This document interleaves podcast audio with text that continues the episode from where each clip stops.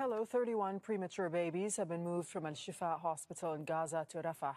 259 patients remain inside Gaza's largest hospital.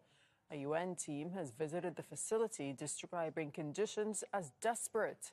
Israeli forces ordered thousands of people to leave the hospital on Saturday. Yumna Sayed has more from the Al Hilal Emirati Hospital in Rafah, where the premature babies have been taken. 31 of the premature children that were in Al Shifa medical complex have now reached the Emirati hospital in Rafah.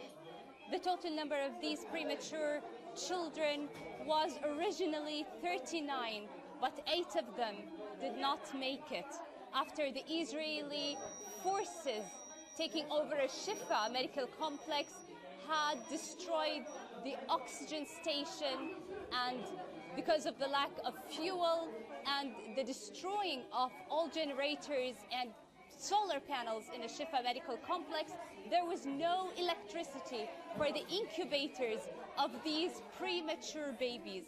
Eight of them died and 31 have come here. The doctors tell us that four of them are in severe condition. And as you can see with us, at least every incubator has from three to four premature children because of the lack of incubators in this hospital. The majority of the children present were clearly exposed during the last eight days when they were transferred from incubators to other departments that were not prepared to receive them, to services below the standard required for them, and it's clear that they lost weight and that there's a clear drop in temperatures. Yesterday, two of them died.